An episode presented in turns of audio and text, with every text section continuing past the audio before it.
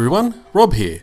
Struggling manfully against the effects of a cold, but happy to do so for our fantastic listeners. As young Mark intimated at the end of the last episode, 1982 proved too big a topic for just one episode. Plus, the editing threatened to end his life. So here's me introducing part two of our 1982 Drag from the Archives. Mark, who is currently sunning himself down the coast, you bastard, asked me to point out that there is more craziness in the CT News articles for the second half of the year than recent Twitter complaints of fans receiving their banged up Season 22 Blu ray box sets in the post. So, before this intro drags on longer than it took Boris Johnson to see the writing on the wall and quit, I invite you to lie back, think of England, and let part two of our 1982 Drag from the Archives wash over you.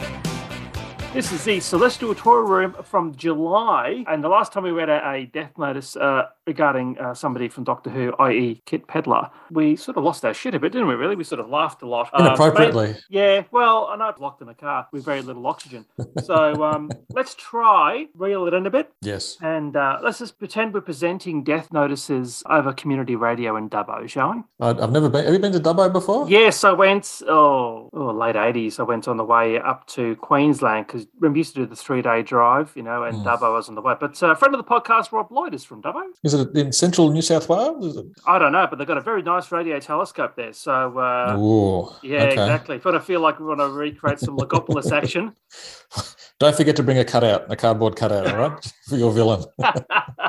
All right. So Elwyn yeah. Jones has sadly passed away uh, sometime in 1982. sorry for starting this issue off on such a somber note, but I'm sure you will all be saddened to hear of the death of Elwyn Jones. Mr. Jones, who was 59, died on Wednesday, 19th of May, at his home in South Wales. His most famous claims to fame were Z Cars and Softly Softly, both of which he created for television. I'll stop the Welsh accent now. Doctor Who fans, of course, remember him as the co-writer with Gerry Davis of the 1966-67 historical story The Highlanders, Patrick Troughton's second tale which introduced longest running companion Jamie. Sadly, the BBC no longer possesses a print of this tale, thus, it seems unlikely we shall ever get a chance to re see it. Perhaps one day, possibly as a tribute, we can expect the Target to break their apparent self imposed ban on historical stories, and the Highlanders may once again be open to all and sundry. Rest in peace, Elwyn Jones. But I think there's a couple of things I need to correct on that. Uh, I think it came out later on that Elwyn Jones uh, did bugger all on the Highlanders. This was all Gerry Davis's, uh, you know, putting it together. In terms of the print, well, how's that rated Wigan going, Rob? Well, I, have been uh, watching Where Eagles Dare on a high rotation just to pick up some, you know, tips and hints. I can be Clint Eastwood if you'll be Richard Burton. Is that how it's going to work? Or It, it might be actually. It's more like we're Wigan there, isn't it? Really? Yeah. And then this uh, last bit about Target doing their apparent self-imposed ban on historical stories. I actually think it was more around a self-imposed ban on uh, first and second Doctor stories. I think they were trying to just do the more recent uh, Doctors, and I think by 83, 84, they started to release the handbrake a bit and uh, went through the back catalogue, as it were. Uh, the other headline on the front page of Celestial Toy Room for July is uh, reads Omega Two question mark. Now clearly Gary is just ramping up coverage of uh, the making of the Arc of Infinity. He's taken some tips, I think, from the great showman that was JNT. Uh, he begins The Scottish Daily Record has done it again. If one day someone lists all the important sources for Doctor Who information, the Daily Record deserves a special mention. This time, that esteemed newspaper, in their 8th of May 1982 edition, published a full colour photograph of Peter Davison, Sarah Sutton, and Janet Fielding, the latter in her new costume, all on location in Amsterdam. The article describes the companions as two nubile young ladies and as hmm. part of the Doctor's harem. wow. Really? Wow. I mean, Mark, you're a, you're a the Welsh are Celts like the Scots. Can you explain what's going on with the Daily Record? Is that what's going on there? What sort of newspaper Well, is it? I think they've basically been at the pub. It's not the Daily Smut, is it, or by any chance? No, It's it's, it's not Screws of the World, is it? Mark, it appears that this Daily Record article is actually an expansion of a Daily Express story from the same date. Goes on to reveal that Arc of Infinity Shock Horror is story one and will be based around Davison's mission of tracking down renegade Time Lords. Uh, did we? Was there ever a mission that the Doctor would go around tracking down renegade Time Lords, or is it just the Daily Express making stuff up? No, all No. he was doing was hunting one, wasn't he? Really? Yeah. So the record with the headline of "The Doctor Goes Double Dutch," which just sounds dirty. That's clever. Uh, oh no. Anyway, expands on this by explaining that the villain is a nasty villain called Omega Hmm. or Omega. Is it that Omega? Well, that's that's Gary's question. Which Omega would it be, Gary? I'm just wondering. I don't know. Actually, this reminds me that um, I remember purchasing the Three Doctors in Adelaide around this time. Actually, in Adelaide, of course, being the serial uh, murder capital of Australia. Just ask anyone who lives near Truro. Um, or the other one is it? What was the one with the people with the bar- in the barrels in the in the, in the Hashtag Snowtown. But that's a that's a horrifying movie. It's excellent, but there's some I stuff in there. Mate. You got to watch it, mate. It's it's disturbing. Anyway. Moving right along from uh, alienating uh, uh, listeners in South Australia. So Omega, uh, Gary sort of in, intimates, is it that one? Well, of course, we all know that it is, but at the time, you know, they're just sort of groping in the dark. Now, he says that according to the record, the story is an even more complicated than usual plot and has Davison manifesting himself in Amsterdam, not as the Doctor, but as a nasty villain called Omega. Like all the series villains, Omega is out to conquer the universe, and it takes Davison, switching to his Doctor Who role, to outwit him. Do you realize that, with the exception of Jon Pertwee, uh, Gary Russell says, every Doctor has faced a villainous doppelganger in the respective actor's second season?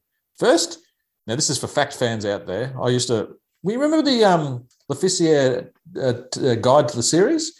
They used to point. I, I used to be fascinated because I've never seen these stories about these different, you know, robotic versions of Hartnell or doppelganger. So Gary goes on to say that Hartnell faced a robot killer in the chase. Pat Troughton confronted Salamander in uh, Enemy of the World, and Tom Baker met a murderous android in the Android Invasion. Roll on next January or whenever the 20th season starts, says Gary. Gary's missed one. He has? What's he Yes, missed? the massacre. The Abbot. The Abbot of Amboise. Hashtag bad fan, Hashtag, Gary. hashtag Bev. He was uh, Gary was punished by being forced to come to Australia and work here at some point, Yeah. like, like a convict, transported. Animations for the rest of your life. Uh, Yeah. Actually, I heard um, Mark, which will probably pin the recording of this down, that at the recent BFI screening of the um, two Dalek movies, Hmm. there was uh, gossip going around that um, the animations were definitively dead. That there would be no more Oh. animations. There's no more funding from the RIP uh, animations. So it'd be telesnap reconstructions if possible, or some sort of reconstructions if possible. How can you, Mark, uh, jazz up the telesnaps? I've been listening to Toby Hadoke podcast, and he's just done Mm. a commentary on on the Macra Terror using telesnaps. I must admit, listening to that, I might go actually back and watch that because I actually have never watched the telesnaps reconstructions on those discs. That does sound that they've obviously embellished them a bit and sort of made them a bit more. Can you say high tech? I don't know. I don't know. How can you make Um, them high tech?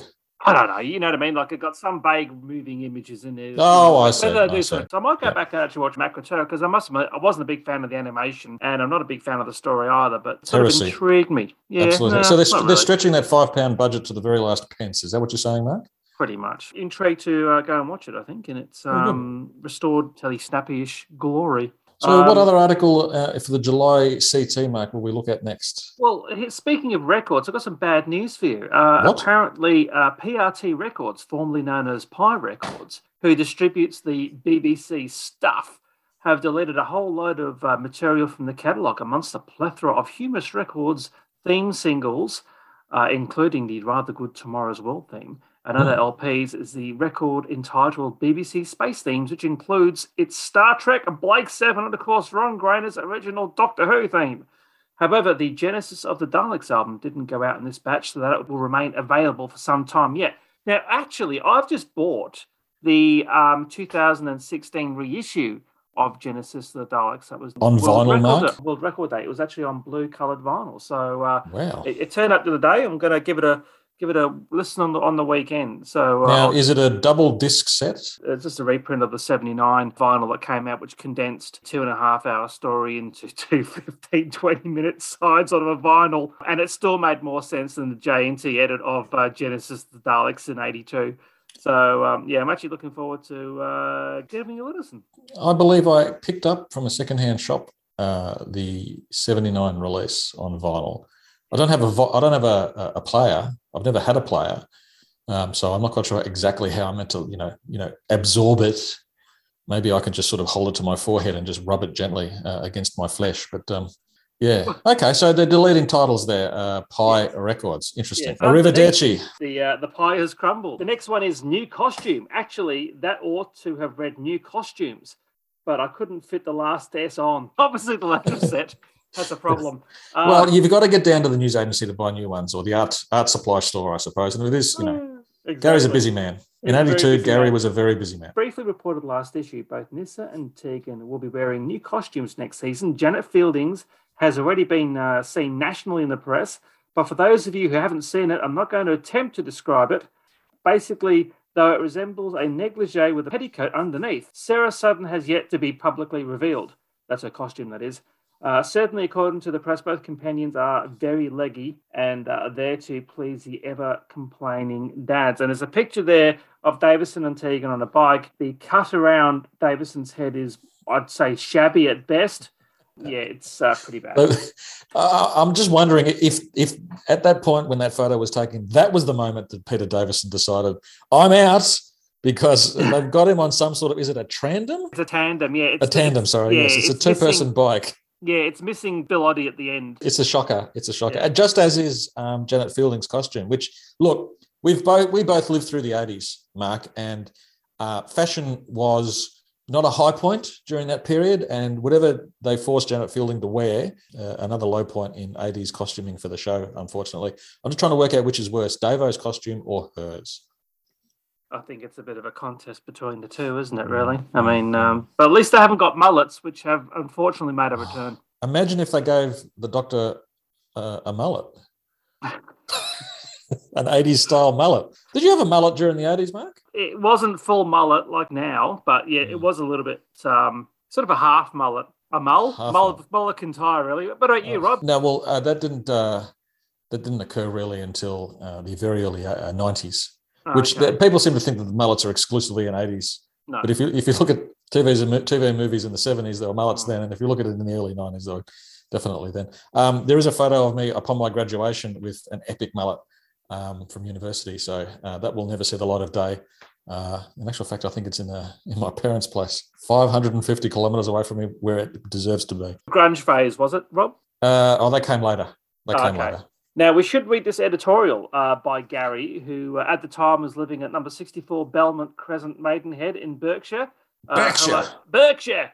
Where all the Burks live. So Gary says um, Doctor Who has survived almost 19 years and during the time has seen five different actors play the role on television, plus two more, one in the films and one on stage. This is obviously before Big Finish got their hands on it. Mm. Uh, thus, one of the aims of the Doctor Who Appreciation Society is surely to appreciate Doctor Who as a program, not just the current star, but the program's history, and certainly in the case of this newsletter, the program's future. And it seems a terrible shame that because a member doesn't approve of the current Doctor and the direction of the series, uh, that the member decides to leave a society won't go as conventions or conventions with a TS at the end, etc. The DWAS does not have any bias towards a particular actor, season producer. Oh, this is funny. As can uh, be witnessed at our cons and other gatherings, with the exceptions of interface, the idea of which is based around a particular doctor. To the member who recently wrote to a member of the exec who gave his her reasons for wanting to leave, I say, think again. The society is here for the past, present, and future. Just think how it would have been if all the anti Baker members had given up on the society. This is obviously Tom. Going by the, wait till he gets to the next Baker. uh, going by the volume of mail that goes to uh, TARDIS on that subject, we have had a very small membership since 77 and 79. I have little doubt that a society of sorts will be in existence even if the program ended. So it all proves that the society doesn't just live for the day. All eras of the program can and are appreciated by us. To the aforementioned member, I say, remember, there is an awful lot more to the society in parts or as a whole than just the current doctor slash season, etc. Till next month, best wishes, Gary. Just to be serious for a moment, it's interesting that Gary brought that up and devoted, you know, a quarter of his front page to it. Um, I just wonder if there were grumblings uh, amongst the membership base about the current, uh, then current approach to the show. and he was hoping to, you know, knock that on the head. Maybe I'm, I'm not entirely sure, or maybe he just took up uh, the cause of the executive uh, member of the executive who actually received that correspondence, who may have been offended by the way uh, the argument was presented. But um, it's interesting that he, he, he sort of slapped down that approach. Yeah, by that one member who uh, just walked out and said, "Skinny ass and getting hand." yeah, but interesting, isn't it? Uh, Doctor Who fans grumbling. Wow. Unheard this is the of. paper equivalent of Twitter, I think. Well, yes, yeah, very much so. And when I was pulling these articles out, they did have a musky smell, I must admit. Oh, Uh, please. from- yes, from the um, from the uh, the age of the of the parchment. Let's have a quick season poll. I love a of, good uh, poll, Mark. I love a love a good, good poll? poll. Yes. Excellent. Right. So let's do a bit of pole dancing here. This is Mm. the uh, season poll for uh, season 19. Quickly whiz through the results. Let's start for the bottom, shall we? Ooh. So, number seven with 1,842 points for To Doomsday, Rob. The actual the namesake of this show is just been was pilloried by the fans. It garnered, uh, if I can read that correctly, about ten point one percent of the total vote. Yes, quite low. Bit disappointing. Uh, even more disappointing is number six. It's Kinda with uh, 2,062 votes. Yes. Well, actually, not votes, but points. So they Oh, must have. points, uh, sorry. I'm Yeah. assuming they're um they're, they're allocating you know the the the, the, the top score. The, the, the best story gets the most points and all that sort of thing. I was just going to say, Kinda got uh, Mark 11.4% of the vote, and it's it's interesting that uh, a story which I think probably had the most original approach to a you know a Doctor Who story for many a year Mm. uh, was so low. You could sort of understand Four to Doomsday. It's not a particularly exciting plot. It, it tries, I think, to educate more than it does to entertain Yeah. in some parts. Yeah. Um, but Kinda really, I think, does challenge uh, the audience like the show hasn't done for you know quite a while. Uh, and it gets it gets low. I, I think that indicates to me anyway that the the voters, those who bothered to vote, are traditionalists. Yeah, they didn't like uh, what used to call this an oddball story. That's what James used to call these uh, stories towards the end of his reign. Oddball. But these are the ones that linger longer in the in the in the in the uh, in the in the memory. I mean, they, they got striking visuals, they've got striking story ideas, and especially with Kinda, they have a number of striking performances. So, what what is what actually actually sticks the knife in even more is that Time Flight comes in at five mark with two thousand two hundred eighty seven points and twelve point six percent of the vote. Madness. Madness. I, I- look, I don't know what to say that hasn't already been said about Time Flight, other than it's the end of the season. The money has clearly run out. Peter Davison has decided, I'm out. You can see him drafting his resignation letter on a polystyrene. as they're lining up the CSO for that scene, Hold here, plasmaton.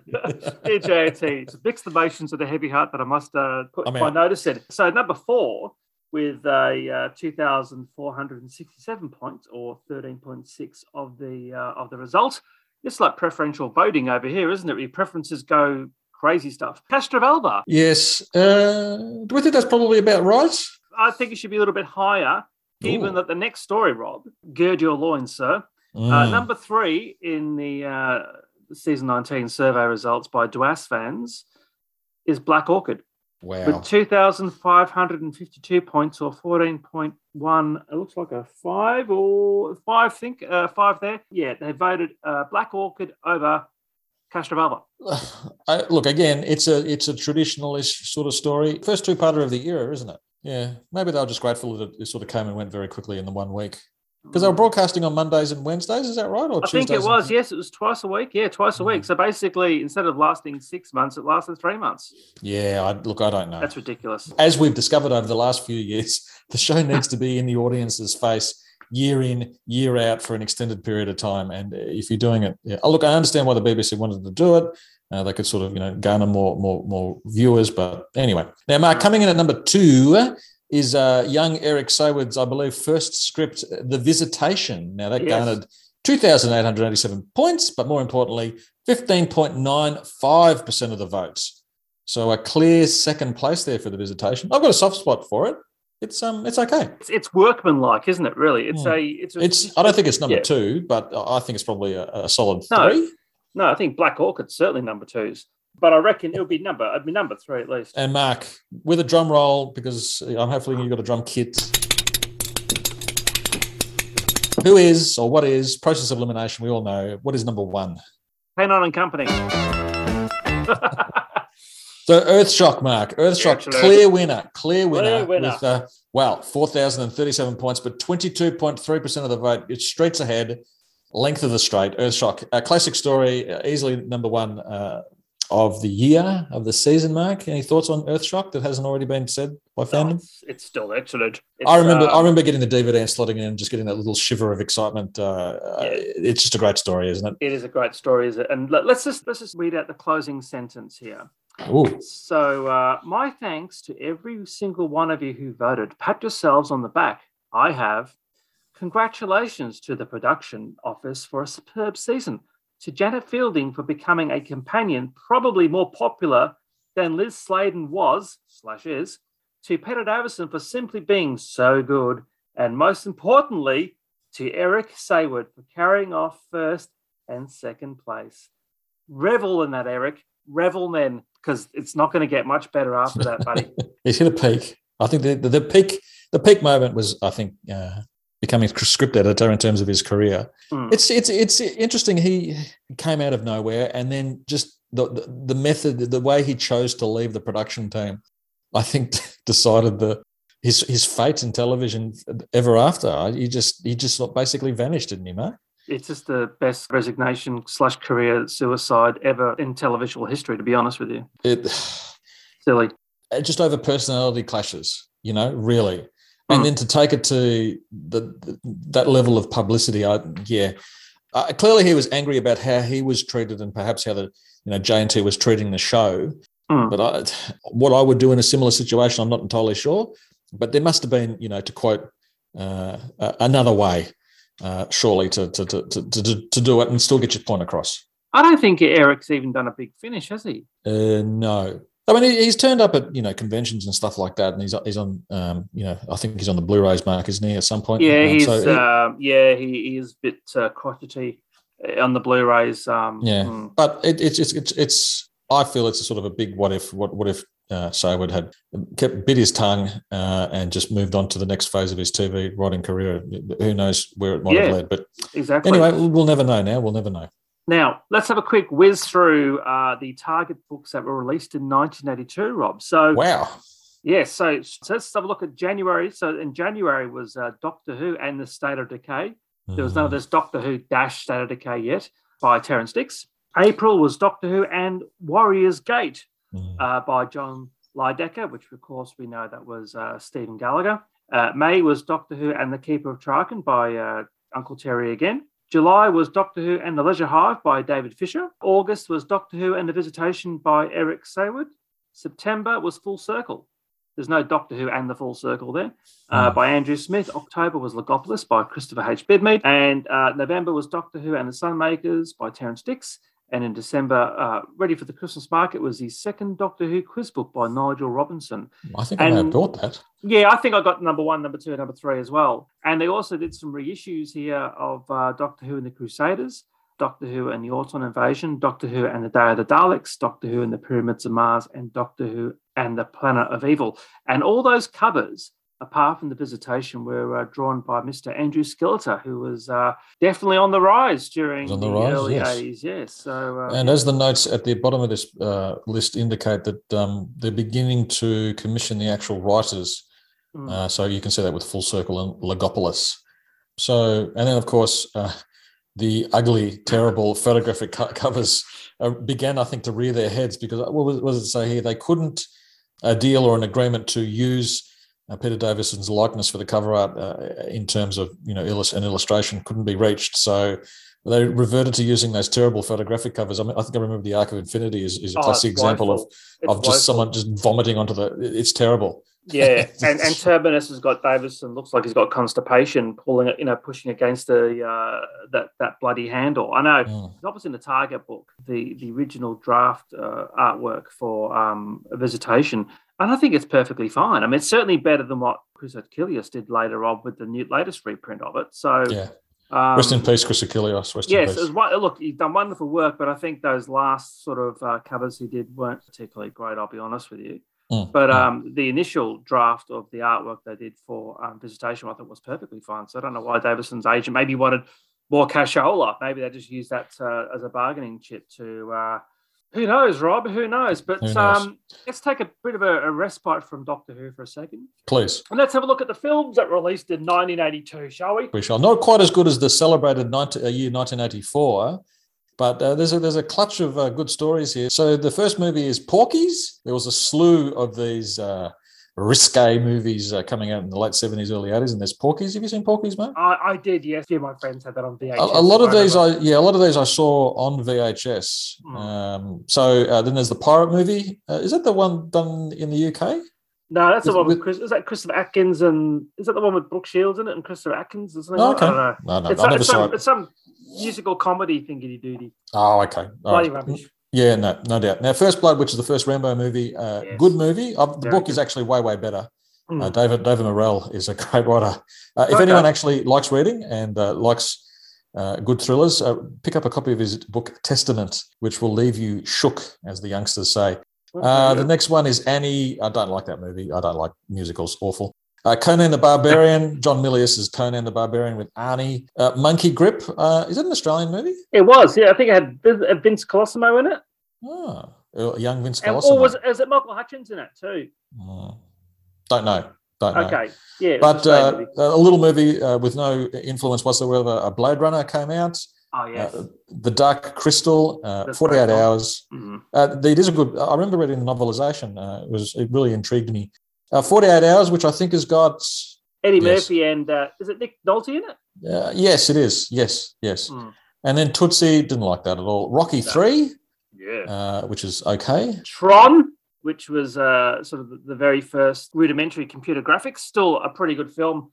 Uh, I saw a couple of years ago, back to back with the uh, Tron Legacy. I quite enjoyed both those films actually. Uh, Okay. Poltergeist scared the crap out of me. Fantastic film. I Uh, remember watching it uh, on VHS at a cousin's place, and, my, and uh, my grandmother was there. And that scene where the, the, the character imagines pulling his face apart. Oh yes, This is my grandmother. She would have been in her seventies then, a little old Italian lady. She just sitting there watching it. You know, didn't react at all. The Thing. Uh, Second best horror movie ever made. was that No. Kurt Russell in it? Yes, no, it's Yeah. it's um it's it's utterly fantastic, absolutely John fantastic. Carpenter, isn't it? Uh, directed by John Carpenter. It's Yeah. a it's a sort of spin off of the thing from another not a spin off, but a sort of Hmm. inspired by the thing from another world from the fifties, I think. Uh, it actually came out just at the same time as E.T., which is also on your list, Mark. And It is. It's, that's the big one, isn't it? That's the yes, the- the it's not, as, but not as good as the thing, in my humble No. opinion. No, and not as not as much death in ET, unfortunately. um, speaking of death, Death Wish, Death Wish two with Charlie Bronson. What can you say? It was Golan Globus is pumping that stuff out. um, yeah, not as bad as Death Wish three, which is yeah abominable. Yeah. Star Trek two, which is not abom- abominable. It's a that's, that's one of the best Star Trek films in my opinion. Great film, great film. Hmm. Nicholas Meyer, who then returned to Star Trek six. Uh, Gandhi, yes, the uh, the movie with Ben Kingsley. Uh, the man from Snowy River, Mark. Yes, Sigrid Thornton and um, was it Tom Burlinson? Let's go with. I think that's right. Yes. Yeah. I, I saw that at a cinema in country Victoria. It did nothing for me. I didn't like it at all. Oh, really? We remember buying a copy from my nan and granddad on the. Had to get a copy on beta because they only had a beta machine. So I remember we bought that for them and sent it back over there because um, my mum and dad obviously liked it. The music was quite nice. Okay. Da, da, da, da. Anyway, next one is uh, Fast Times at Ridgemont High. Yes. And uh, of course, the, the, the biggest film, apart from ET, was Grease 2. The, Um, the lesser grease. it's the dirty grease. It's the one that doesn't get talked about, and there's a reason it- for that. Is it Michelle Pfeiffer's first um, I think so. starring role? I think so because Livy said, "There's no way I'm doing this rubbish," No, and it I'm was out. absolute crap. Did she do Xanadu instead, or did Xanadu was Xanadu before Grease? Saturday was before this. Uh, Oh, it was okay. nice. That's a crap film, but the music's really good. Turn up the volume on, on the radio whenever um, Xanadu comes on. Yes, bit of Jeff Lynne there, but Mhm. uh, yeah, so that was yeah, that's Jeff Lynne, ELO. Yeah, absolutely. Yeah. Ah, yeah, it does sound to have that ELO vibe. yeah, yeah. most of the music was done. Um, was written by Jeff Lynne for that film, I think. Yeah. Okay. Yeah, There so that go. was the movies in '82, and I think we can, if we sort of went through that list, I think we can tick off most of them we've seen uh, back Yes. in the day On VHS for me, on, most of on them, I'd grainy VHS. Actually, we when we had when my parents were running the motel, they uh, put through a VHS system for the viewing pleasure of the rooms. But the way it was worked, I think this had to do with copyright reasons. I'm not quite sure. There was one video machine which was in the office, Hmm. and it was all piped through to the room. So you, you selected a particular channel. um, at a particular time, and uh, you would um, you could watch what the the owners had actually hired from the uh, video store up the road, Hmm. and I, so it, it- you, you you couldn't you couldn't choose you know what you watched, and I think you know they went on at eight o'clock or something like that. I remember I went up to the video store and hired uh, the Martian Chronicles for some goddamn reason, a real crowd pleaser. A real crowd pleaser, but Uh, that's yeah. what that's what uh, motel uh, business was like back in the early eighties. I was going to say, in the early 80s, Rob, you probably drove business down with your video choices. You needed more grease too, and less Martian Chronicles.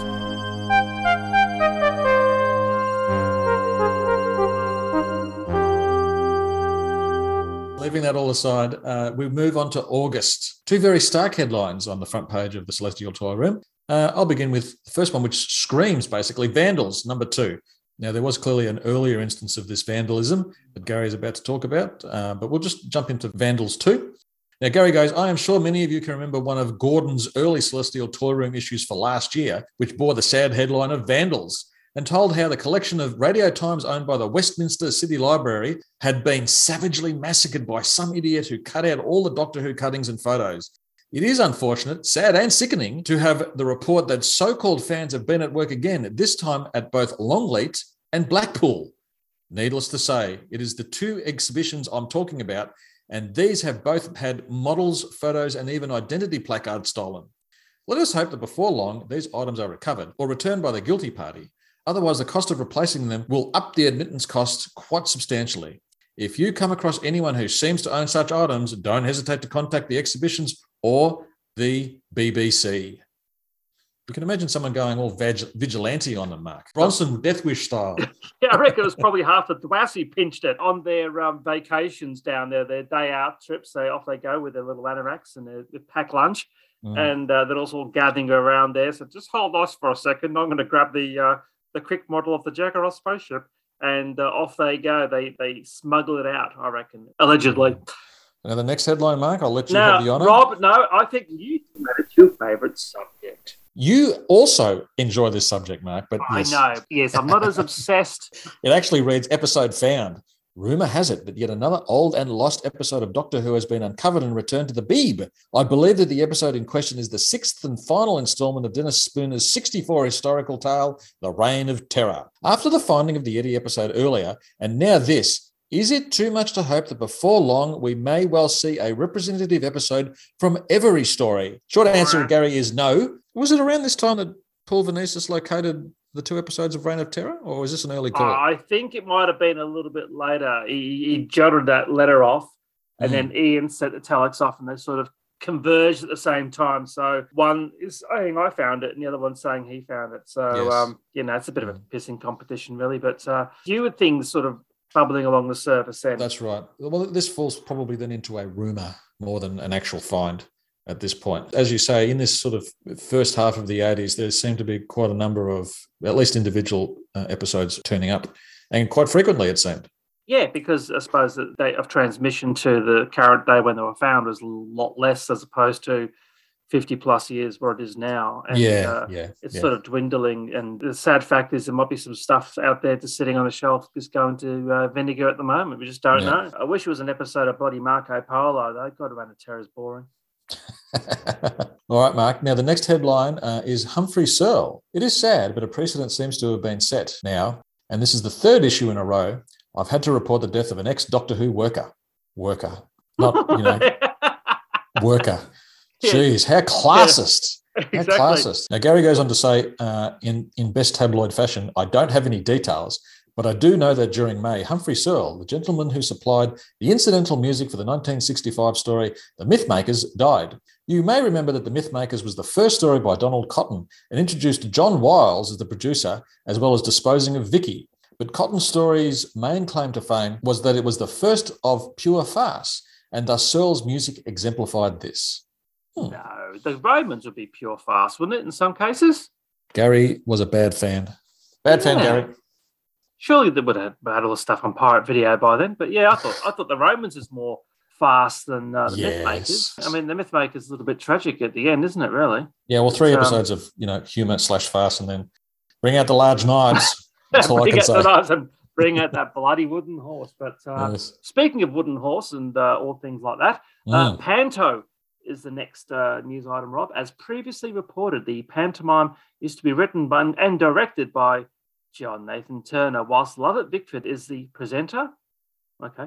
Amy Roberts designs the costumes, and Tony Burrows is the designer. Whilst the role of Cinderella has yet to be cast, Sandra Dickinson is confirmed as a fairy godmother.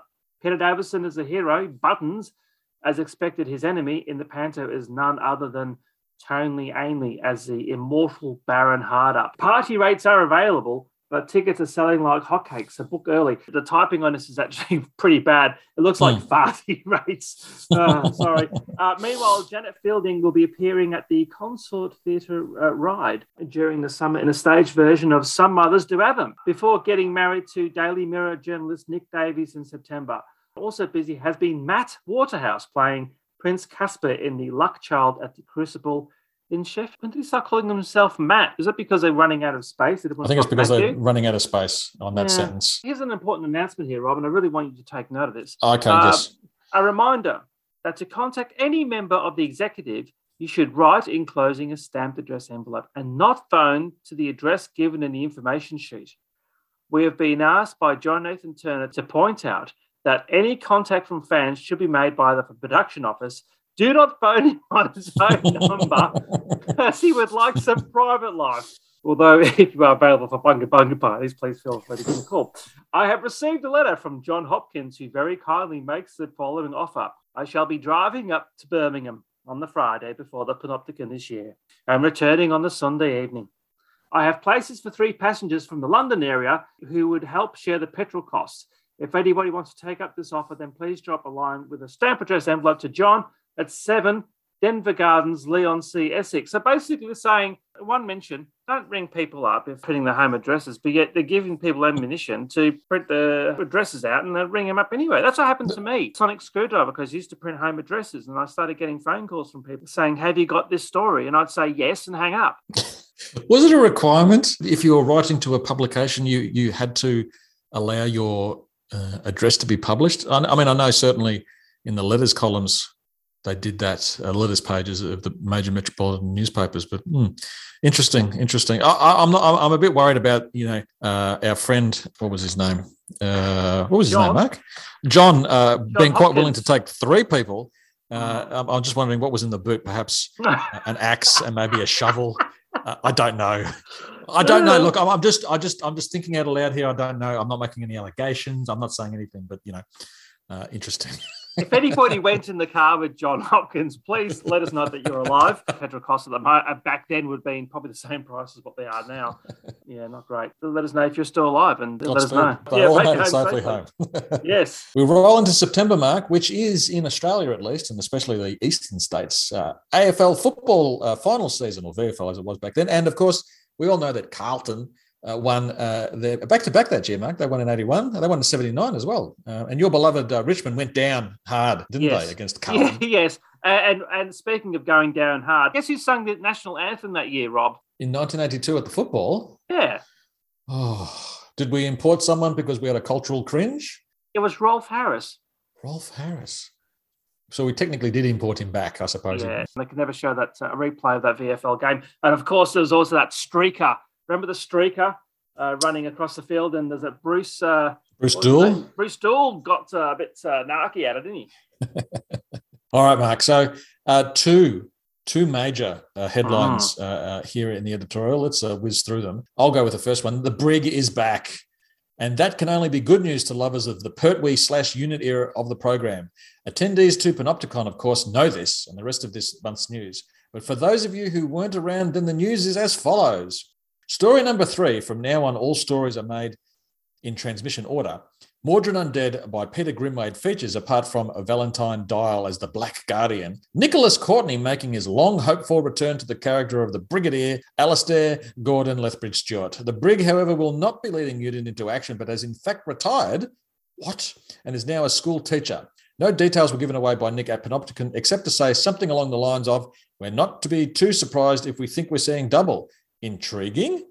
Also in Mawdryn Undead is top actor David Collings, seen before in Doctor Who as Vorus, leader of the Guardians in Revenge of the Cybermen, and as the rather touched Poul in the Boucher classic Robots of Death. David plays Mawdryn, as in, I guess, undead. Now, in the novelisation, Mark, uh, I think I had a little note that said that Mawdryn is Welsh for undead. Is that right? Yes, it is actually. Yes. There's a mention here that the Sun newspaper has said the Daleks will be returning. Uh, JNT, of course, uh, denies this, but we all know what they were intentional, what, what their intention was. Uh, one story next season will also see the departure of Sarah Sutton as Nyssa. More news on that in the future. And as to whether she'll be replaced, well, all JNT would say was for everyone to keep watching the national press over the next month. He's going to leak it to a favourite journalist, no doubt, Mark. Finally, on next season, it is now confirmed that the fourth story is by Warriors Gate author Steve Gallagher and is entitled Terminus. A lurid title if ever I saw one, and with Mary Ridge directing, who knows what'll happen? Last time she got hold of an SF program, she bumped off all the leading characters. That's a reference to Blake Seven, isn't it, Mark? Yeah, did she direct Blake? Did she? Anyone who was actually prepared and done some research would have uh, looked it up. We Dave Kitchen's probably uh, jumping up and down now, going, "Yes, she did," or "Yes, no, she didn't." So, Dave, let us know. Please. Now, the next one, Rob, is uh, Five Doctors? Question mark. Ooh. If you're wondering why the front page of this Celestial Toy Room is a mite different to a normal one, and why this is page two, allow me to explain. 1983 will see the 20th anniversary of Doctor Who on British television, and as with the 10th anniversary, Good old Auntie Beeb is marking the occasion in three ways, all connected with all five doctors. First off is a 90 minute story, a one off, which, and if we're lucky, may bring together all five doctors. Absolutely nothing is confirmed yet, so don't get right into JNT or anyone for this info. There isn't any. Or just ring JNT at home. Sure, well, you could do that. Yeah, Numbers exactly. Publicly. Only thing I can reveal is that the third Doctor, Jon Pertwee, will definitely, that's spelled incorrectly, appear in it as the third Doctor. Let's hope that both Pat and Tom, if asked, agree, and that some kind of link with William Hartnell's era can be set up. As a result of this rather important news, if you're also hoping that something like the Radio Times special that marked the occasion, don't raise your hopes up high. In the meantime, though, the BBC are planning a two day Doctor Who convention for spring next year, and they are hoping for all the surviving doctors to be there. It might be nice if Troughton goes because maybe it'll convince him that ours are worth coming to. Mm. Um, as well as showing various episodes from the past series. The Beeb are hoping that around 10,000 people from all over the world will go, something akin to the US Con a couple of years back. It's all going to be happening in Longleat, and no doubt more details will come our way from a variety of sources. Lastly, the celebrations will be rounded off hopefully as uh, near as 23 11 83 as scheduled will allow. JNT has confirmed that there'll be a special documentary program as well uh, no details are available as yet. Uh, it seems to be very much in the embryonic planning stages. Interesting that obviously the Five Doctors is getting underway. Bit of a kick there to Pat Troughton not turning up to their events, but uh, a celebratory documentary program. Some of this uh, information does, I think, from memory, Mark, mirrors what uh, Richard Molesworth, his latest book, uh, does discuss about this particular point in time for the show. I mean, there's the talk about the documentary. I think JNT was trying to get someone from the US from one of the PBS stations over to do some sort of either work, you know, on the show or some sort of documentary. Is that right from memory? Do you know what? Though it's a shame they didn't do a making of the Five Doctors or something like that. You know what yeah. I mean? It would have been wonderful. I mean, but then again, they didn't do a bloody making of the Day of the Doctor, did they? No, missed opportunity there. Now, Mark, sad sad news uh, in the September issue. Uh, another headline marked Vandals 3. The above title is recurring with alarming frequency. Members Daniel Rebellato and Matthew Morgenstern have both written to me saying that the Central Westminster Reference Library has been attacked again by presumably the same person who did the original massacre way back when. The cuttings from the radio times between the Time Warrior through to the brain of Morbius have now been cut out and stolen. Matthew tells us that the library has suggested that if the cuttings were anonymously returned, then they would be returned to their rightful places within the collection with the aid of a librarian's patience, time, and sellotape. They are as desperate to have them back as all the real Doctor Who fans are. By real fans, I mean the straight in the head sort that don't go around whipping cuttings out of other people's radio times. Mm. What's going on with these people, you know, getting scissors out? I mean, surely the library, no offense, it's happened once they should be watching this stuff like a hawk. Well, I'd be getting yes. CCTV in there, security guards in there, dressed like unit soldiers. Come on. Now, there's another clip here. This is a clip from a newspaper, Mark. Time Lord's Guardian on show. Doctor Who television scriptwriter Terrance Dicks will lead a carnival procession through Great Horton and Lidget Green, Bradford next month. The procession will mark the opening of a spectacular summer carnival in the grounds of Grange Upper School. The carnival, to be held on July 10, has been organised to raise funds for future outdoor activities for the school's 1,270 pupils. I can't, there's, there's two words here that don't make sense in my head, Mark. There's the carnival the UK doesn't have carnivals, mate. It's it's, it's not just wrong. It, that, Oh, that's that's Rio wrong. de No. Janeiro's thing. No, no, no, it's wrong. And the fact that he mentions the word summer, uh, no. The, the Brit, you see on Twitter people complaining about the temperature being 27 degrees. Come to Australia, okay, and see what summer's really like in a, Oh, in a country funny. that actually has a summer. It's It is funny. At 19 degrees, they all take their t-shirts off. They're all lying on the ground, and I'm sort of stepping over bodies when I'm over there in summer, just chortling away. But uh, Uncle Terence would lead a carnival procession. That he should have had a bloody knighthood. That bloke. That's the least they could have done. I mean, how how hard up were they for celebrities that they had to go get a uh, you know relatively unknown TV scriptwriter to headline the act? But then again, a couple of months later, they got a relatively unknown actor to open up a couple of fetes, whose name was Colin Baker, on behalf of John Nathan Turner. So, Wow. uh, Wow, you the fix was in already, Mark. The fix it was, in. Absolutely right. And uh, speaking of fix, Target, as you may remember, published later this month is Andrew Smith's Full Circle novelisation. At the same time, Target are releasing two Doctor Who gift sets, each with four books in a colour. Boxes have the design of the five faces from the uh, Paragon Guide. Set one, with a white logo, contains four Terrance Dicks books Invisible Enemy, Unearthly Child, Death, the Daleks, and Planet of the Daleks. Set 2 yellow logo contains a variety of authors, the books being Warrior's Gate, Leisure Hive, Full Circle, and The Visitation. Both sets sell at the astronomical price of £5.25p. Thanks to member Ian Debery for that info. There's no uh, address free in there. At Panopticon, Terrance Dicks uh, revealed that hidden within the his attache case was the manuscript for Flanagan and McCulloch's Meglos, which he has just finished. And he has also reiterated his desire to finally complete the Dalek Chronicles, Power and Evil being top of his list. Peter Grimwade also informed us that early next year sees the publication of his own novel Time Flight, and it's ought to be followed by Earthshock, although no one's quite sure who exactly is writing it. Rumours abound that Ian Marter may be coaxed back to do it. Hmm. Those Doctor Who gift sets are actually worth quite a bit of a pretty penny now, actually, in good Okay. condition. Hmm. I wonder how fans would have treated them when they got them home. Would they have put them on the shelf as is, or would they have cracked it open and uh, split the books up amongst their in chronological order? Oh, look, you would have had some people just got them and just put them away for um, A rainy safekeeping. day, yes. Rainy day, but some people would have actually uh, cracked them open, thrown the box out, and just got the uh, the books. I do remember seeing those actually on discount in the mid '80s at some bookshop near Victoria Market. Actually, some of those gift sets. It's a shame I didn't buy some. Actually, Well, I remember a couple of years ago picking up uh, one of these sets. It may not have been this particular one from a secondhand bookshop in country Victoria. Mhm. Uh, I was just surprised it had survived so long intact. Mm. Um, you know, it's 30 or almost 40 years uh, since it had been released. Hmm. Mm. Have you valued it recently on eBay? I did sell it on eBay. I mean, you know, I think I paid three dollars for it. I got twenty bucks for it. That was good There you for me. go, Good money for me. jam. But looking at uh, those sets for you, like if you look at the books in, contained within, Mm. which of those books for you, the choice picks, as it were? Ah, well, I think I have to go with the second set. I think Warriors Gate on its Mm. own is a cracker Mm. uh, of a novelization. Uh, the first set, uh, a Terrance Dicks, you know, extravaganza, and I don't think mid-period or late period Terrance Dicks was particularly good. So I go No. with the second set. Mark, what about you? I agree. I think the second set's much more varied. Do you know what? I, I need to listen to the uh, Target audio reading of Warriors Gate because Stephen Gallagher actually found his original uh, manuscript of that before the guys at Target ripped it to shreds to fit the uh, page count Oh, uh, that they uh, they did. So he, he put a lot of the material back. Got it that's somewhere. I should. ripe uh, for a uh, publication, I think, Mark, as a, Yeah, as, a, as a book. Do you know what? They might do that. It's a very good idea because um, I mean they they're just about to release. Was it two David Fisher novels? Rejigged, Yeah, haven't they? which have been rejigged based on what he uh, he he did for the audio book. So maybe they might go back and do a Warriors Gate the, uh, the campaign begins here, Mark.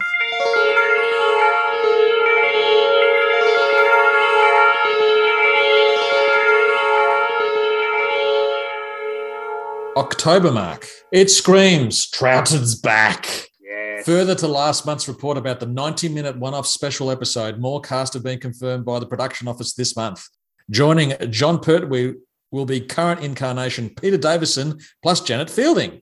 Also in the cast will be Anthony Ainley and the second Doctor, Patrick Troughton, making a most welcome return to the program. Troughton, of course, played the role for three years and, whilst often called, quote, the forgotten doctor, unquote, actually has a massive following within the society. Possibly the most famous attribute to Troughton's era must be that of the monsters. All the top four, Dalek, Cybermen, Ice Warriors, and Yeti, cropped up more than once during his time. As yet, no writer for the production has been confirmed, but rumours are abounding that it may be someone more than slightly familiar with the program. Watch this space. Mm. Yes, Troughton was the Forgotten Doctor. He was always called the Forgotten Doctor. He was always called the early- Forgotten Doctor, wasn't he? Yeah, only because they had three episodes left in the archive. uh, That's not entirely untrue, Mark, either. So uh, somebody had done a, a Doctor Who poll of all the actors. Number 14 was Patrick Troughton, only because not much of his stuff existed. that's terrible. That's Terrible and shocking. what is wrong with a great Doctor Who fan public? Unbelievable. And Mark, uh, just to step to the, the side at this point, the mention of Troughton obviously evokes discussions of missing episodes. I just want to uh, remind uh, listeners that the excellent uh, Missing Episodes podcast is coming back uh, in early July. In actual very fact, good. it would have relaunched, I think, by the time this uh, this episode of ours comes back. It is a fantastic podcast marching through uh, examination of all the missing episodes, missing stories of Doctor Who through the black uh, and white era. People behind it, especially Tim uh, Burrows, uh, has set up a YouTube channel. Uh, I'm sure if you know how to use Google, you can find it for yourselves. But definitely, it's relaunching. It's one of uh, the top two or three uh, podcasts that I listen to, Doctor Who related.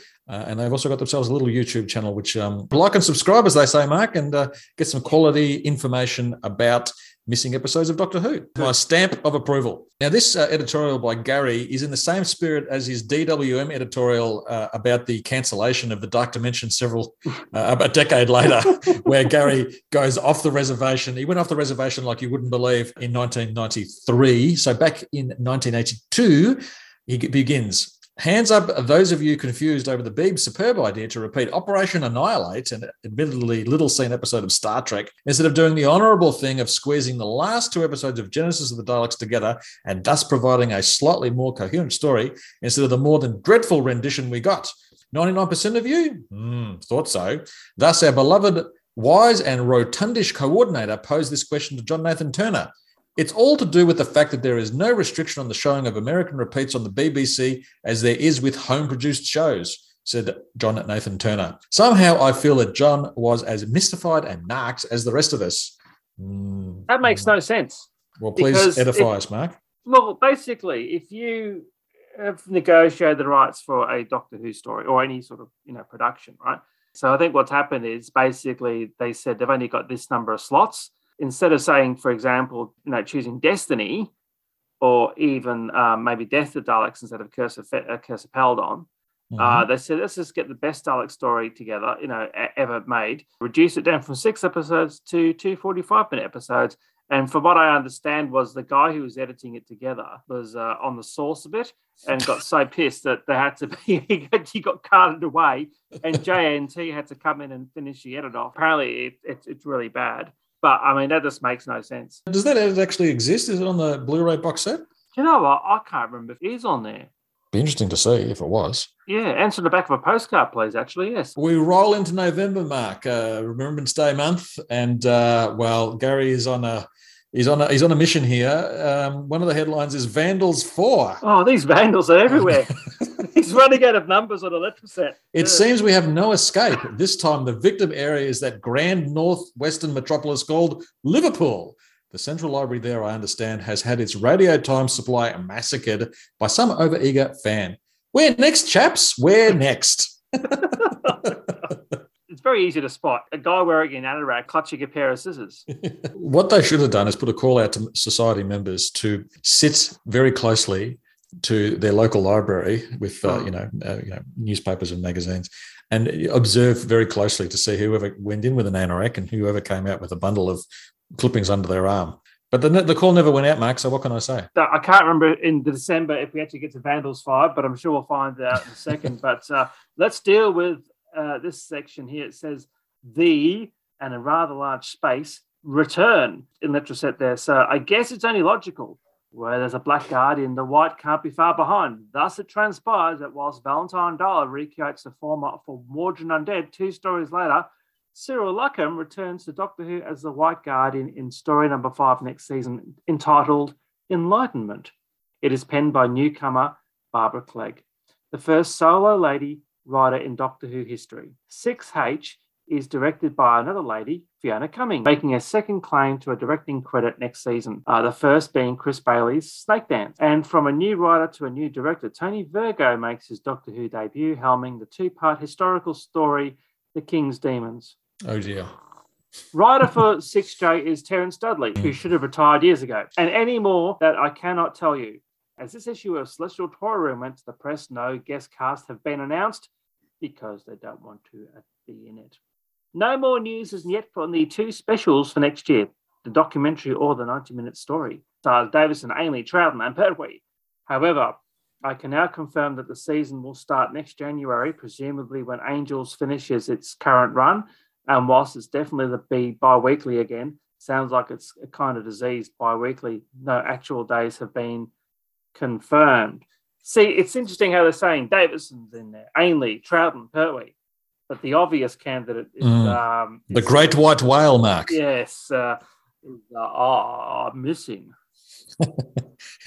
Currently on a punt uh, sailing through Cambridge, I think, Mark.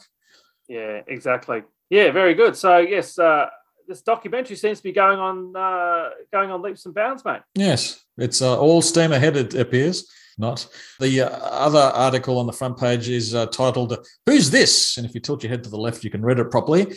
The young gentleman on the left, that's a photo they're referring to, with half of Sarah Sutton's arm around his neck, is none other than Mark Strickson, the 21 year old actor who has taken Nyssa's place on board the TARDIS for the 20th season. So Mark plays Turlough, who starts off trying to kill the Doctor as an agent for the Black Guardian in Mawdryn Undead. Spoilers, Mark. Strickson, the son of a musician, was born in that most actorish of places, Stratford on Avon. He trained at RADA and has done a good deal of fringe theatre work as an actor, musician, writer, and composer. His TV credits include Granada's Celebration and Strangers for the Beeb. And no doubt where JNT spotted him, he has appeared in Angels. He reads music fluently and plays French horn, piano recorder, and like Peter Davison, plays the guitar. I didn't know that Guitar. Davo, I didn't know Davison played the guitar. Yeah, he did. Um, he did the theme song for Button Moon. Off to Button Moon, we follow Mr. Spoon. Button Moon, Button Moon. Did he? Uh, yeah. How little I know about this show. So, a RADA trained actor who, who is a bit of a polymath uh, is coming in to play an actor, a, a character in Doctor Who. Maybe they did bought him to play the guitar and serenade the, the Black Guardian. Before we get to December 82, should we go for the top selling singles in Australia of that year? Now, Mark, as you've indicated, we're going to, as we did with movies and TV, for 1982, we're going to do the top 25 uh, singles for 1982 in Australia.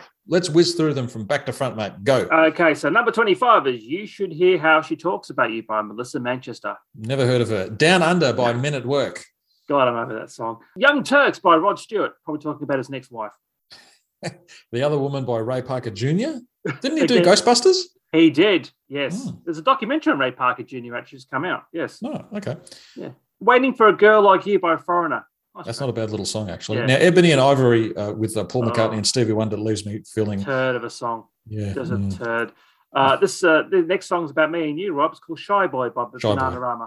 Yes, and number 18 is Six Months in a Leaky Boat uh, by Split Enz, the forerunner of Crowded House. Yes, and got banned in the UK because the Falklands War was going on about, it, and they thought it was Oh. about uh, a frigate's going to get sunk.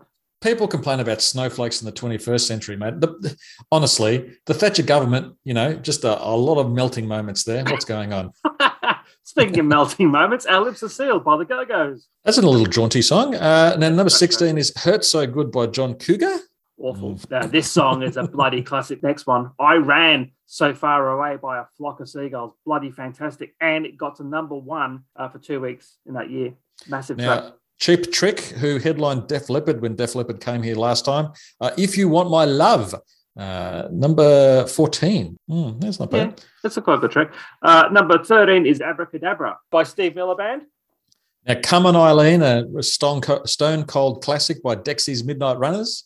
Yes, which unfortunately can't be said of the next track. I've Never Been to Me by Charlene. Absolute Yes. turd of a song. It's been six weeks at number one. What's wrong with this country? What are you Uh, where, where to start, Mark? Where to oh my start? God. Had Hawke Now- been elected by then? No, he hadn't. Breaking in at number 10 was Chicago's Hard to Say I'm Sorry, which Yeah. um, didn't get to number one, but rose uh, No. a bit more from here. No. Uh, Believe It or Not by Joey Scarbury. Uh, that was uh, the theme song to that. Uh, was it Greatest American Hero? Yeah. Classic. Yeah. Maybe. Yeah. Uh, Trouble uh, by Lindsey Buckingham. That's a great track. I Love Rock and Roll by Joan Jett and the Blackhearts, which later went rose to number one. Yep. Oh, Mickey. Uh, that's Is that Toni Basil? No, yeah, no, it's actually Noel Clark um, coming soon to a defamation case. Is that is that the one? Uh, oh, Mickey, you're so fun. You're so fun. You blow my mind. Yes, hey, Mickey. Yeah. I, yeah. there's she was on countdown, and I've yeah, the kids around her are just absolutely loving the fact that she's running around in a short Yeah, skirt. But and anyway, she's she was about forty when she bloody did that song. Did she? Yeah, she's like one hundred and seven now. uh, breaking into number five is Key Largo by Bertie Higgins. Oh, it's a turd of a song too. Okay, He's right. looking at you, kid. Awful. Uh, Centerfold by uh, J. Geils Band, overplayed. is that my girlfriend is a centerfold? Yeah. Uh, Yeah. I like that song. Oh, here we go. Tainted Love by Soft Cell. Yes. A Mm. cover version, that is. Is it? Yep. Gloria Jones did the original. Wow. Gloria Wow. Jones, who then uh, started going at Marc Bolan, and then uh, they had a bit of a car accident and he died. Can't stop death, mate. This one for our international listeners might be a little bit uh, interesting. It's an Australian band called Moving Pictures, Yes. and uh, this song is called What About Me? What about me? It isn't fair. I've had enough now. Want my share. Can't you see? I wanna live. If you just take more than you give. Best one hit wonder ever? Australian wise, you reckon? Yeah, I think so. They did another one, another song, but it was a bit of, yeah, but this went for number six weeks. Six weeks, Six number weeks one. at number one. Crikey. Yeah, yeah. And Mark, arriving at number one, top selling single of 1982 was Eye of the Tiger, no doubt helped by Rocky 3 by the band Survivor. Six weeks at number one. Yeah. I used to be a uh, devotee of um, the top 40, Barry Bissell's top 40 Ah, in the late 80s, early 90s. On a Sunday afternoon, I used to play it in Shepparton where we were living, and uh, that was me gone for a few hours. So, yeah. You got it a day later. We had it on Saturday night. Well, we were in the country, mate. What can I, they had to Yeah. they had to drive the tapes up to uh, country Yeah. Victoria. Did they have a duplicate written on the uh, on the can like uh, like the Macra Terror can that we did find by the We way? We did find Yeah. no Yeah. correspondence will be entered into, but we certainly did find absolutely. Yes. So, Mark, they were the top selling singles of 1982 in Australia. not many Australian uh, tracks in there, is there? Two or three? Two or three, really. Yeah. Men at Work. God, it's an awful song. Yes. Down Under. Overkill's a much better song than that. Mm. Six weeks at number one as well. Anyway. What can you say? What Hmm. can you say? Post in the middle of nowhere. You know, we, we just had to make do with what we had. Mark, Yes. I hear bells ringing. I hear the pitter patter of snow falling. It must be December. December 82. What did you get for Christmas? Can you remember? Oh, it's possible that I got an Atari 2600. Oh, you're rolling in it then. I my parents were. I think it's highly likely they they forked out for an Atari 2600, or they bought. You could get a Pac-Man knockoff oh, as yes. a console, and it was a yellow yellow edging, plastic edging. yes. And why am I laughing? Was it called Punk Man, was it? On Christmas Eve, I, I actually snuck it out of its box before Mum Oh, wrapped it. yeah. It was blanked. You bastard. They're worth. Have you still got that? It's worth a bit of. Oh Yeah, no, pretty mate. penny at I, the moment. would love to. I'd love to have it, but it, it went the Mm. way of you know all flesh at one point. Yeah. what about the 2600? Was it the Darth Vader version, the black It was one? it or- was the black one, yeah. A friend of mine, a friend of mine had the wood version uh, from a couple Yeah. a year before, um, but the and the Darth Vader one, I, I actually hung on to it into the nineties, and then when my folks moved out uh, away from Melbourne, I it, was, it went into the dumpster bin. I don't know what I was thinking. Oh thinking. my I God. kept it that long. Oh, Anyway. I feel Anyway. sick. Oh, I am sick, mate. There's a bloody landfill out not actually far from where I live now because I'm within a few kilometres of where my parents were before they moved back to uh, Have you seen that documentary where they dug up all those ET cartridges? Yes. That's probably you, mate. That's that'll be you next week. I, I read an article, Mark, uh, earlier this year that some Dutch fellow had thrown had, his hard drive with his cryptocurrency password uh, had been thrown away, locking him out of at that point five hundred million dollars worth of cryptocurrency. And he was he was trying to fund digging up the landfill that it had gotten into. now, oh. cryptocurrency is a fraud It's not real. it's unreal and it mm. you know anything that is limitless has basically no value but anyway the idea that some poor fellow is digging through a landfill somewhere in the netherlands which is no doubt you know as soon as he digs two feet down he's he's, he's sinking into water is hilarious anyway it's christmas time in the uk mate and uh, the snow is falling uh, the Mm. temperature is plunging The recession is still biting hold over there. Yes, yes. Thankfully, a, a, a, uh, a war has saved Maggie's government from uh, potential defeat. And also to celebrate the return of Susan, Mark. With regard to the 90 minute anniversary story scheduled for November next year, you know, the one starring Troughton, Pertwee, Davison, Fielding, and Ainley. Well, two more guest stars are confirmed. He's still not naming the Great White Whale, Mark. The mind boggles at how all these guests and doctors will fit into what is essentially one four parter. The latest additions are Mawdryn Undead guest star Nicholas Courtney as Lethbridge Stewart, and more importantly, wow, Carole Ann Ford has confirmed that she will return as the doctor's granddaughter, Susan. And here we are greeted with a marvelous paradox. No disrespect to anyone involved intended. The actress playing the doctor's granddaughter is older than the actor playing the current doctor. Well, at least it means she wasn't bumped off in Day of the Daleks. What does that Hmm. mean? Uh, is that a reference to the Dalek invasion? So when they took over the Earth in Day of the Mm. Daleks, that, that alternative Earth, that they yeah, doesn't quite. Yeah, it doesn't quite match up. But anyway, uh, answers on the back of a postcard, please. Hmm. Uh, still no writer or title for the special has been given by the production office or a date when it'll go out. Although, as they still haven't confirmed when it'll go out next January, it's too much to expect them knowing when something later in the year will go out. Hmm. Ooh, a bit of snark there from Gary. And that nicely brings me on to the BBC's planned convention for next spring. Still no official title has been designated, though some of the rumoured ones would make your mind blow at the stupidity of them. No, I'm not going to reveal them. They may pick one of them and guess who'll have egg on his face then. But at long last, dates are confirmed. Okay, so there's some dates here, Mark. Uh, Hmm. The Easter holiday, blah blah blah. Yep. Talk about uh, registration, etc., etc. Interesting. Hmm. Do you ring a JNT and get tickets, or what do we do? Well, um, you know, I'm sure his number. Does no one did no one ever hear of a private listing in the phone book? he probably did. He didn't want Doctor Who fans ringing, but he wanted uh, Bunga Bunga Party attendees to uh, get my call. Speaking of Oh. Bunga Bunga Party, this one uh, is, doesn't sound great. It says Terminus terminates. Ooh, Or- here we go. Shada Part 2. Due to industrial action at the BBC during uh, the end of October, beginning of November, the fourth story of the 20th season, Terminus by Stephen Gallagher, came to a production standstill. Unlike the infamous The Lost Story, Terminus will be remounted. This necessitates rehiring one presumed to the cast and director as soon as possible. As this issue of Celestial Toy Room goes to press, the remount hasn't taken place, and as Enlightenment has already commenced production at Ealing Film Studios, I have no idea just when shooting will be finished off. All in all, a rather ironic situation for a story entitled Terminus. Moving on to next season, that's the 21st in case you've lost count. As well as JNT staying on as producer, Eric Saward is definitely carrying on in his capacity as script editor. One big happy family there, Mark. I can hear J.R. Southall going, oh no. So over to Blackpool Doctor Who Illuminations now. These have been updated and the image of Tom Baker has regenerated to Peter Davison, which is rather silly when you see that the monsters involved are still the season 12 bunch plus Zygons. Back to this season and this time to Enlightenment. As I, as I stated above, production is underway on that now. And apart from Cyril Luckham's reappearance as a White Guardian, we have two more guest stars that have appeared before in Doctor Who. Remember Lynda Baron from the Gunfighters? She was the singer, in quotes. Well, she turns up as uh, in the Clegg Pen tale as Wrack, while Peter Sallis is Striker. Sallis's last Doctor Who story was uh, the scientist Penley in the classic 67 story, The Ice Warriors.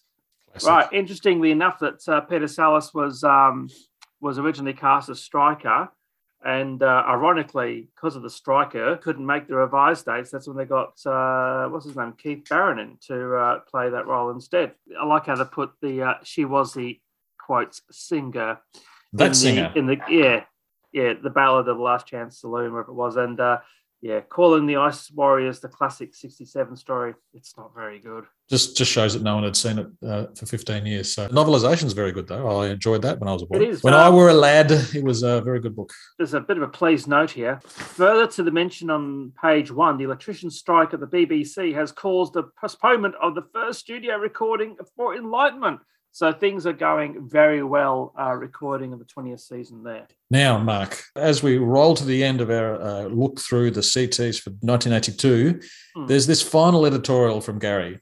Shall I read it out? absolutely Well, well, well. It hardly seems 19 months since terrible spelling, awful typos, and horrendous grammar infected your regular monthly newsletter, yet it is. And now, 'tis my last editorial reading, and as it says on the front page, I've no idea who is doing the job next year, but so long as you give him or her the help and support a majority of you have given me, then that person ought to have a good time doing it.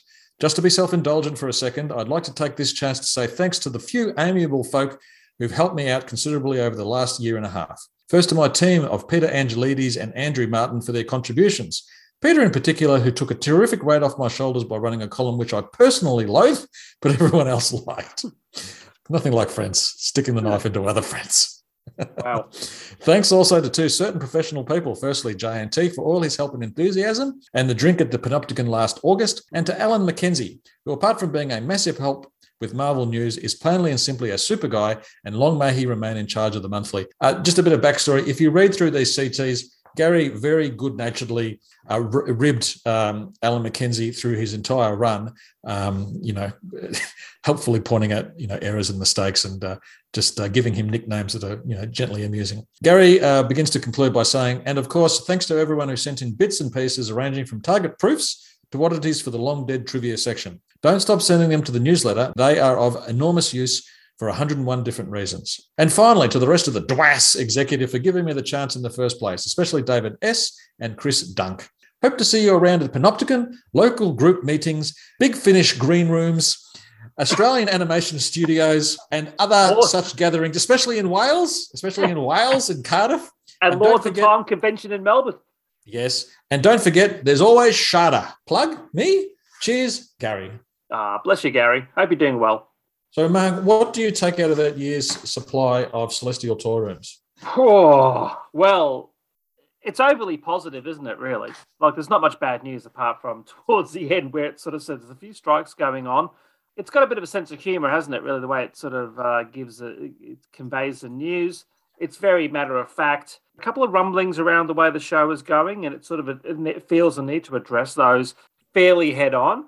And I don't know whether it's to Tory and uh, keep JNT on on the good books. I'm not too sure, but look, news is plentiful. And the, the interesting thing is that these publications have still actually got more news in these publications for a year than the entire Chris Chibnall uh, era.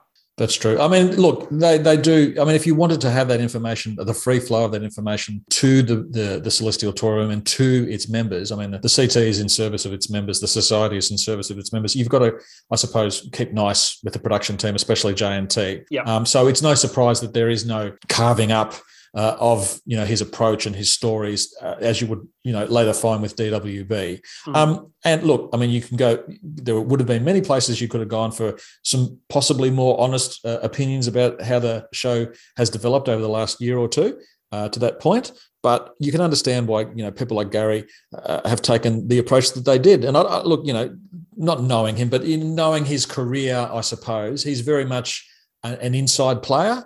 Uh, Yeah. Other than that memorable editorial in uh, DWM ten years later, he's done a great deal of good in terms of you know uh, contributing to the show, contributing to fandom, and in a sense, he gets his start here, doesn't he? He does, and I don't think the animosity and the, and the bile directed at JNT it certainly is not coming through this publication. And so, actually, to be honest, it doesn't come through the publication even during the 85, 86 years. I think DWB is the the alternative voice when it comes to um, criticism and and uh, commentary on the program. Look, there's clearly a place for criticism. I mean, no show is sacrosanct. But if, as you say, you know, in the, the, the sort of the low point in 84, 85, uh, if the Celestial Toy Room was taking, was still sort of being a little bit deliberately blind to what was going on or what was happening, that slightly misses the mark because in that sense, you're not doing your members the sort of service that they deserve, uh, in a sense. But you know, uh, look, it's an approach that you can you can understand uh, why they would take. It'd be very interesting as we go through these, That um, when we get to the 83, 84, 85 for CT,